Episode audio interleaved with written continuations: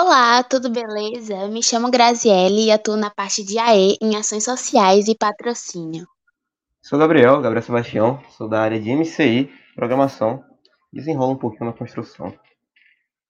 E apresentamos agora para vocês o nosso HidraCast, lugar onde iremos conversar, nos divertir, explorar assuntos e profissões do dia a dia que estão ligados à robótica, robótica, de forma direta ou indireta, trazendo convidados que atuam nas diversas áreas da nossa sociedade. E no HidraCast de hoje iremos abordar, abordar, abordar um tema bastante interessante, a evolução robótica, trazendo uma conexão entre o mundo da robótica e esse rico assunto. E para conversar sobre esse assunto bem legal, convidamos o Tiago. Então, Tiago, nos conte um pouco mais sobre você. Olá, gente. É um prazer estar aqui com vocês. É... Eu sou professor de História, né? Toda a minha carreira que não é muito longa, é, dentro de história. E é, graduação, especialização, agora o mestrado. E eu venho de uma escola na história, né, a gente chama assim de escolas historiográficas, ou seja, escolas de teoria de história, onde os avanços tecnológicos eles já faziam parte de uma realidade, de uma prática de ensino, e as nossas reflexões né, já vinham muito na esteira de como ampliar a perspectiva da prática do ensino de história através das novas ferramentas tecnológicas. Então, eu acredito que o nosso bate-papo vai ser muito legal dentro dessas perspectivas que vocês abordam aqui e do pouco que eu sei sobre o assunto.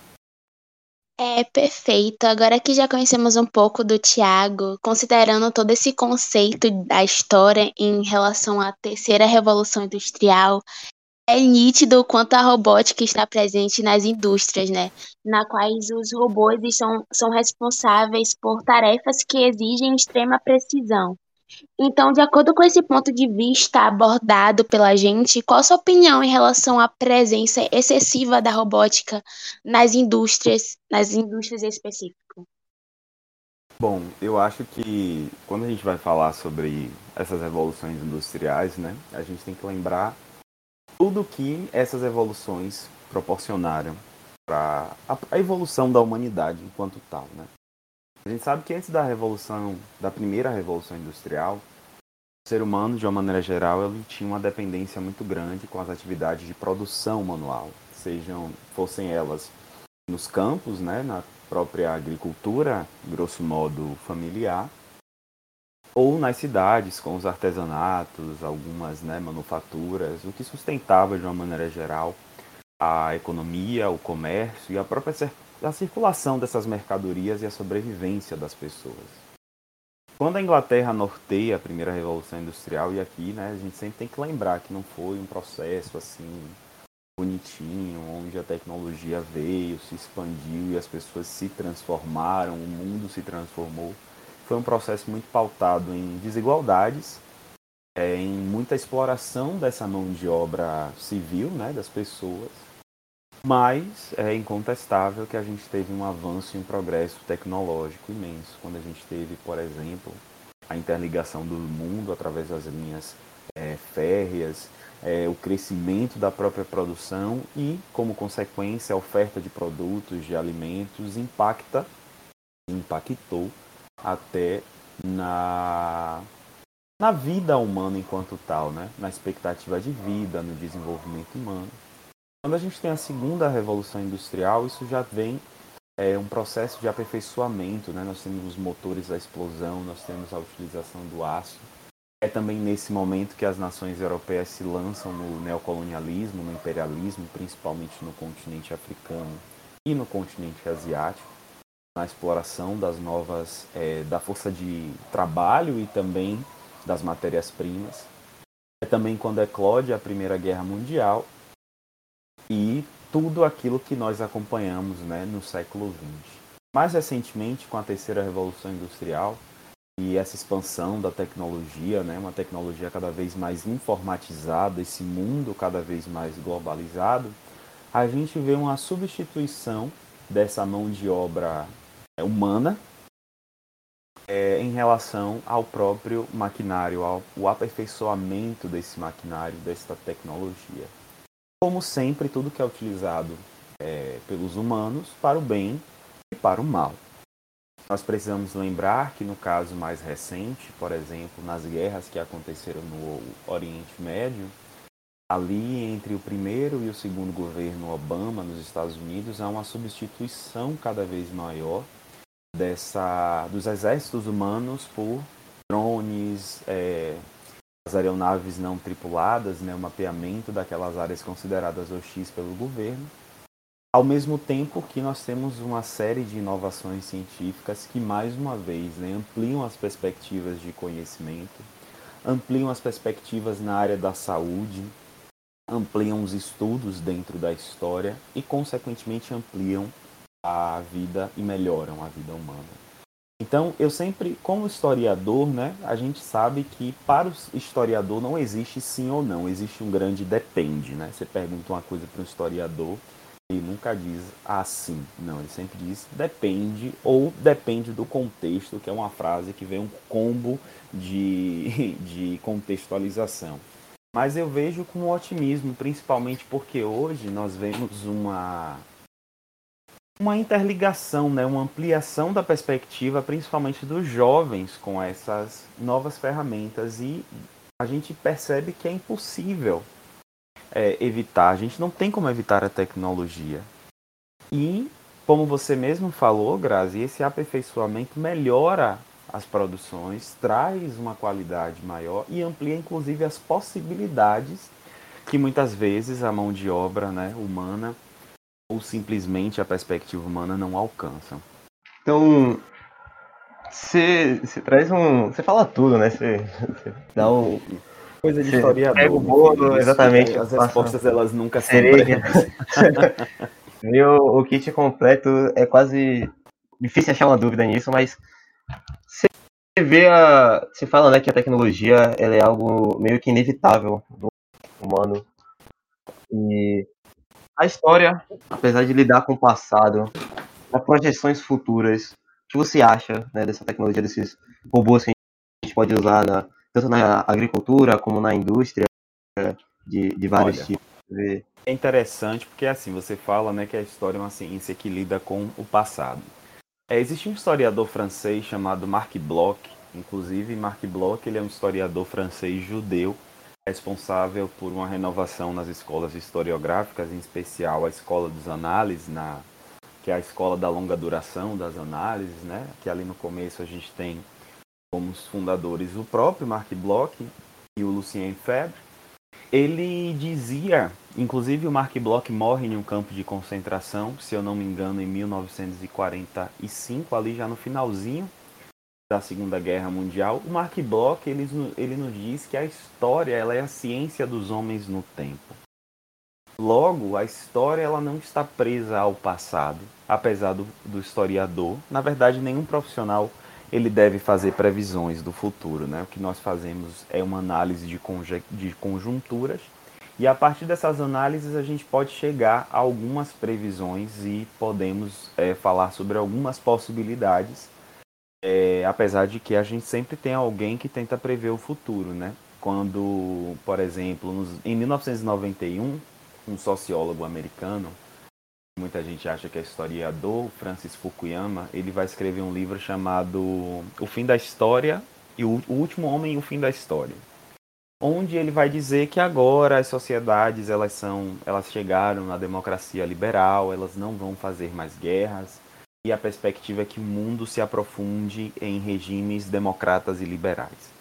E a gente está vendo agora, em pleno século XXI, que as guerras elas continuam, e nós temos, é, apesar do avanço da ciência, nós temos pandemias, nós temos é, doenças globais, nós temos o que algumas pessoas poderiam chamar de retrocesso, mas que na verdade é o processo histórico. Isso é comum da história. A história ela não se repete mas ela é cíclica. Ela tem regimes que, por serem compostos por humanos, elas vão, eles se repetem. Dito isso, quando a gente observa essa sua pergunta, né, do, de como a gente vê essa ampliação, ela é muito positiva, apesar da gente saber que, como eu já disse, né, na outra pergunta, muitas coisas elas são utilizadas tanto para o bem quanto para o mal. Só que quando você tem, por exemplo, as tecnologias que melhoram as safras e elas melhoram as produções e consequentemente o produtor consegue entregar mais e consegue entregar um produto melhor, nós temos uma qualidade maior e consequentemente, né, a nossa expectativa é que essa qualidade também impacte nos preços e impacte na oferta daqueles produtos para os consumidores finais. Uma, uma produção que ela é mais tecnológica e essa tecnologia está associada à precisão é uma produção que será, grosso modo, mais benéfica desde que ela esteja ali, né, apoiada em algumas regulamentações que associem a tecnologia e o avanço da tecnologia ao trabalho, à presença e à importância humana. Porque eu vejo que algumas pessoas, quando falam de tecnologia, quase que preveem uma substituição da presença dos homens pela presença das máquinas, né? O Asimov arrancaria os cabelos, se... Era isso que eu já ia te perguntar em relação ao Isso com ele agora, né? Com as leis da robótica e tudo mais. Só que o que nós discutimos, e eu percebo, né, que até pelo lema que vocês usam, né, que a robótica ela vai, ela vai muito além de robôs, a presença humana dentro dessas produções, não só como força de trabalho, mas como força intelectual, ela é imprescindível para que a gente aperfeiçoe esses mecanismos, essas produções, essa tecnologia, mas que a gente não perca de vista a ética e o respeito das relações humanas, que são indispensáveis para que a gente tenha um mundo, entre aspas, né, vamos dizer, um mundo melhor mas um mundo que, de certa forma, seja mais justo ou que tenha, de fato, uma expansão que melhore a qualidade de vida das pessoas.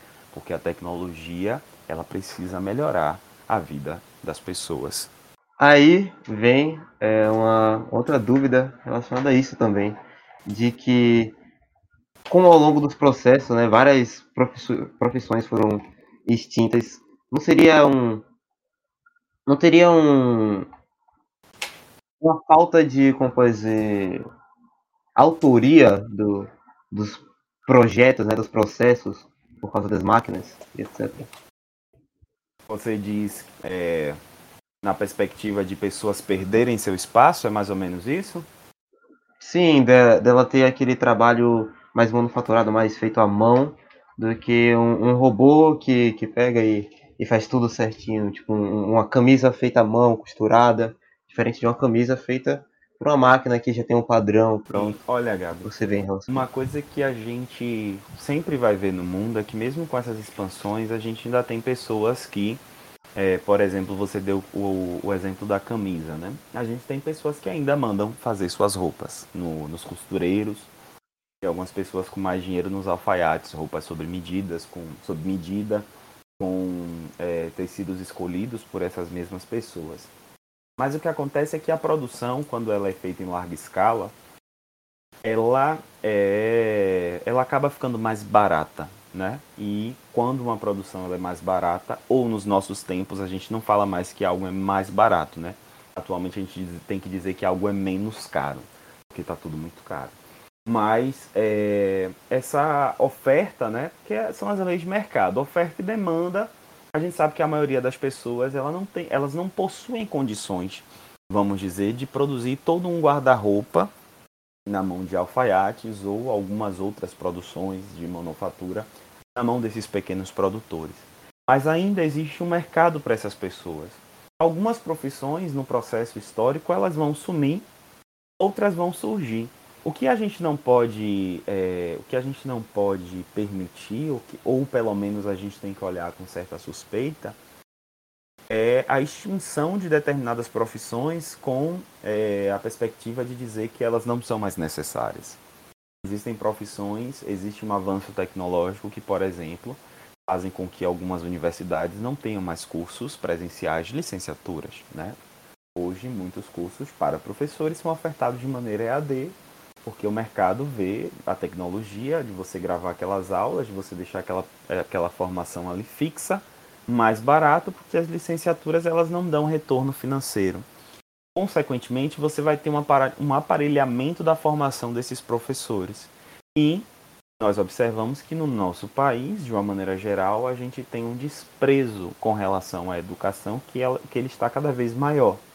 Muitas vezes, principalmente porque a profissão não é atribuída a status, né? Mesmo que a educação seja extremamente necessária e puxando a sardinha para minha área, mesmo que boa parte das pessoas continue amando história, a seção de livros que assim tem uma maior que gera maior fascínio é são, por exemplo, os livros sobre a Segunda Guerra Mundial. Com isso eu quero dizer que as profissões novas irão surgir, outras irão se extinguir e outras ficarão mais segmentadas, elas vão ficar mais elitizadas, né, acessíveis para poucas pessoas, como já acontece em determinados segmentos da sociedade. Inclusive, quando alguém ganha mais dinheiro ou tem um gosto, né, vamos colocar assim, um gosto mais refinado, e tem essas condições, ela vai lá e, ah, não, eu vou fazer agora as minhas roupas no alfaiate. É uma profissão que ainda existe, mas que não existe na mesma quantidade, por exemplo, do que no início do século XX na Itália, onde você tinha é, vários segmentos de produção à mão. A família Gucci, ela nasce é, de um o patriarca da família Gucci, ele trabalhava como é, uma espécie de maleiro em hotéis e ele via aquelas malas feitas de couro à mão que eram super sofisticadas e foi assim que a Gucci começou. E hoje a Gucci é, uma, é atribuída né, a, a status, mas virou uma espécie de produção de departamento. As fábricas da Gucci não são feitas, grosso modo, à mão, né? Você não vai ter lá alfaiates produzindo. Mas ela existiu enquanto dessa forma, né? Então eu acredito que algumas irão sumir, é inevitável, outras irão surgir e outras ficarão mais segmentadas e elitizadas. É do processo histórico, podemos dizer dessa forma.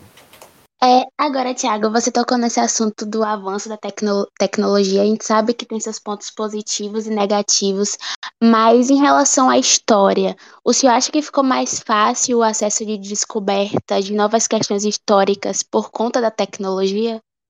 Olha, é uma pergunta um tanto quanto complicada. Nada na história é, é fácil, né? Porque a história ela é constituída de narrativas então, a história, ela em si, muitas vezes ela é muito problemática, porque por ser constituída de narrativas, ela traz um grau de pessoalidade. Como ela traz essa pessoalidade, na história não existe verdades definitivas, não existe uma ideia de veracidade, vamos dizer assim. Dito isso, durante muito tempo existiam verdades absolutas na história. Por exemplo, quando vocês eram crianças ou mais jovens, vamos supor que vocês vissem um desenho ou um filme que se passava no Egito. Qual era a cor dos protagonistas? Eles eram, grosso modo, brancos, certo? Então, hoje a gente tem tecnologias que a gente sabe que, pela lógica, o Egito está localizado na África. Logo, essas pessoas não poderiam ser brancas europeias caucasianas. E hoje você tem tecnologias que, por exemplo, analisam as múmias ou analisam é, traços arqueológicos e reconstituem rostos das populações ou de pessoas no Egito Antigo, ou, por exemplo, na Roma Antiga.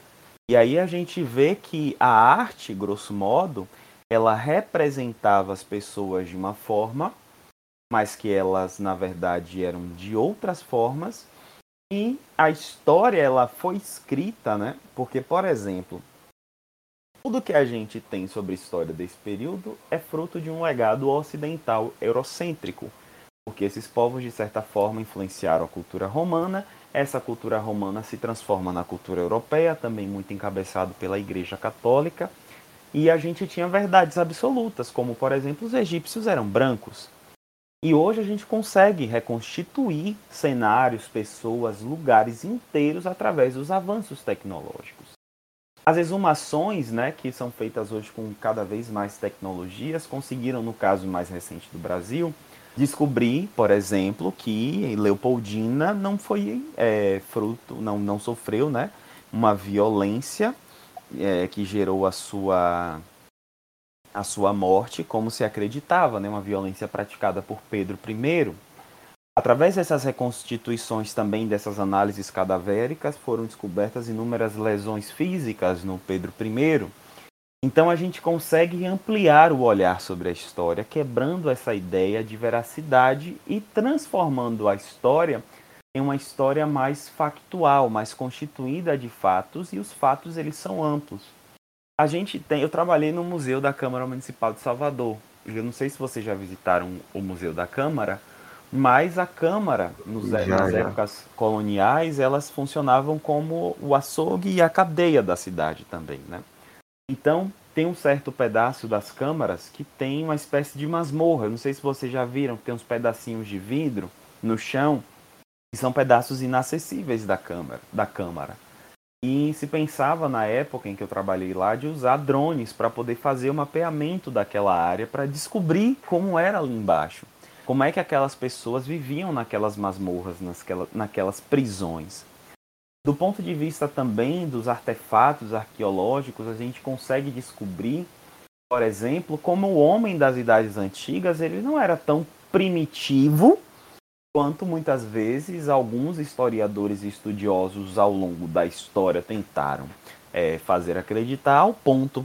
E isso, as descobertas hoje da história, né, que a gente chama de descobertas, esses aperfeiçoamentos que são, grosso modo, feitos através da tecnologia, não só aperfeiçoam os estudos, mas um outro lado dessa história também amplia o público, porque boa parte do conhecimento que muitas pessoas têm de história hoje vem através dos jogos. E os jogos, eles são um convite da história para aquelas pessoas, porque as pessoas ficam curiosas é, eu dava uma aula de Primeira Guerra Mundial na semana passada, e assim, é um, é um, um, Você fica lá falando, né? Ah, porque tinha o gás cloro, tinha o gás mostarda, tinha as trincheiras, e o menino fica, nossa, que porre, que coisa chata. Aí você pega, fecha o assunto, explica, joga um, um vídeo do Battlefield 1, que se passa na Primeira Guerra Mundial, e você consegue exemplificar à medida que a batalha está tá desencabeçando, lógico, né, que as batalhas são muito mais rápidas do que eram na vida real, você vai mostrando, ó, oh, gente, isso aqui eram as metralhadoras, as trincheiras eram assim, essas máscaras, você consegue falar da identificação, da, do fardamento desses exércitos, dos campos de batalha, de como as armas eram, de como a batalha acontecia. Isso desperta um interesse maior. Lógico que a gente faz as devidas correções, mas esses jogos hoje eles são desenvolvidos com a presença de historiadores. Nós temos programas de pós-graduação na Universidade é, da Bahia, na UNEB, que trabalha com jogos. Eu tive uma professora que desenvolveu um, um jogo, não sei, não lembro se era um RPG, mas era um jogo sobre a Batalha de Independência do 2 de julho. Eu tinha uma outra professora que no doutorado né, de difusão do conhecimento em parceria com a UFBA, ela criou um museu que recriava o, bom, o quilombo do Cabula. Então você consegue visualizar, porque nós somos seres visuais, então nós precisamos ver as coisas, né? nós somos sensoriais, então ouvir, ver é muito impactante para o ser humano. Então a tecnologia hoje é uma aliada da história para quem sabe usá-la e tem vontade de usá-la, né? Porque toda tecnologia, que tecnologia ela a gente fala de tecnologia, fica parecendo que a tecnologia é um aparelho, mas na verdade, tecnologia no sentido grego, na origem né, da palavra, eu gosto muito de pensar nas origens das palavras. Na origem da palavra tecnologia, ela dá uma ideia de ferramenta. Tecnologia meio que significa meio para. Tudo Logo, que serve para ajudar o homem. É exatamente, Sim. uma ferramenta. Então, tudo que nós usamos como uma ferramenta para nos auxiliar é uma tecnologia, é uma forma de tecnologia. É exatamente isso. Torna, se torna mais lúdica a aula, né? Mas o, prende mais a atenção de quem tá, quem tá vendo, porque é algo que, que em suma, eles gostam. Desperta o interesse, né? O professor ficar lá duas aulas dando palestra. Só falando. Nossa, à medida falando. que você vê o jovem se desmaiando na cadeira, assim, sabe? Se derramando de Você também deve estar se desmaiando, só não tem que continuar falando, né? É. Então você joga a tecnologia em um slide, você mostra aquele jogo, você desperta o interesse, né? É, os filmes também, aquele filme que saiu recentemente, 1917, é uma obra-prima que nos leva de fato para a Primeira Guerra Mundial. Você se sente dentro daquela guerra. é uma guerra desconfortável, barulhenta, suja, desesperadora, o desespero dos homens antes da guerra. Então tudo isso é tecnologia e tudo, tudo isso é um aperfeiçoamento da história também. Eu ia dar uma olhada nesse filme daí, mas né?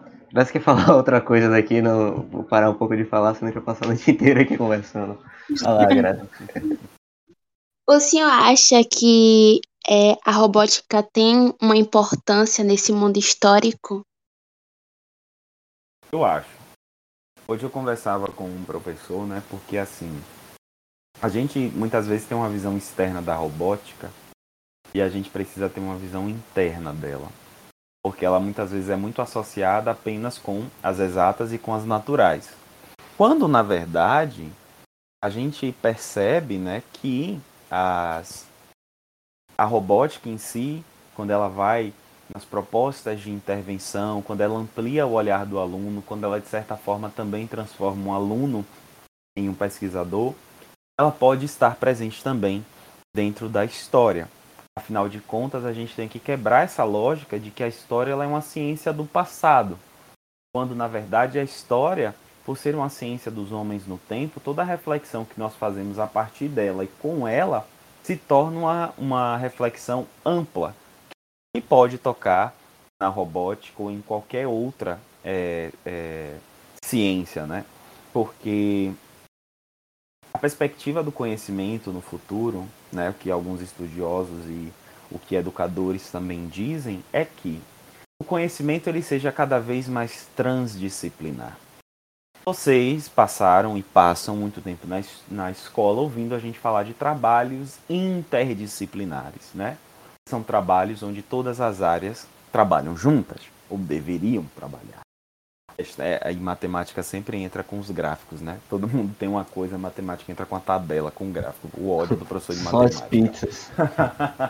e, na verdade, a transdisciplinaridade é uma forma de conhecimento é uma forma de produção onde você não consiga perceber onde está cada, de, cada determinado conhecimento ou determinada área do conhecimento, mas que aquilo seja tão amplo, tão é, é, é, aberto e ao mesmo tempo tão profundo que você consiga ter ali contato com diversas áreas do conhecimento. Então, logo, a história ela também pode fazer parte da robótica a, o nosso trabalho nesse processo seria descobrir essas formas e aprofundá-las, quebrando conceitos antigos né, e trabalhando com perspectivas mais novas é, que pudessem ampliar essa disciplinaridade da área. Né?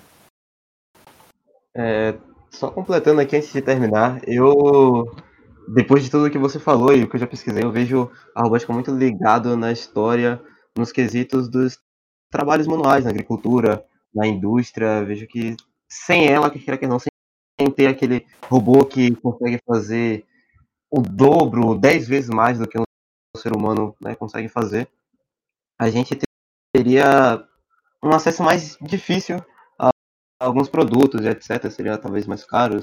A sua fala é uma lógica de evolução dos processos. Né? Exatamente. E eu vejo a robótica ajudando bastante nisso. É verdade, isso é um ponto considerável. E é Não muito interessante a gente pensar em uma lógica mais ampla de trabalho, né? Mas é o que eu sempre digo também, nós não podemos nos esquecer dos humanos nesse processo, da sim, importância sim. do trabalho humano, até porque a robótica ela é norteada pelos humanos, né? Sem contar as discussões acerca de inteligência artificial, que a gente passaria aqui uma noite viajando, fritando nas ideias. Sim, né? sim. E vamos evitar esse assunto nesse podcast daqui, que temos horário contado. Mas, né? Sem polêmica, sem polêmica, jovens. Exatamente. Inteligência artificial dominando o mundo, mas ok. Bom, é, esse foi o nosso Hidracast. Obrigado, Thiago, por compartilhar um pouco dos seus conhecimentos, principalmente sobre a história, né, com a gente. É, para as redes sociais, se quiser passar, deixar para as pessoas conhecerem mais sobre o seu trabalho, sobre você, né? É, entenderem mais. Instagram, eu tenho dois Instagrams, né? Eu tenho um, um, onde eu compartilho com uma preguiça absurda, porque como bom, como um bom é, trabalhador brasileiro, eu tenho pouco tempo para certas produções de conteúdo. Mas eu tenho um Instagram chamado História Easy, onde eu compartilho muito, muito das, muitas das minhas leituras e das minhas reflexões a partir dessas leituras. É arroba História Easy no Instagram. E tem o meu Instagram pessoal, né, onde estão a, a, os grupos dos jovens, né, que eu chamo meus alunos de jovens, porque muitas vezes eu não lembro os nomes deles, isso é segredo, que agora vai virar uma coisa pública. e é o arroba Thiago com TH ponto. Thiago com TH ponto.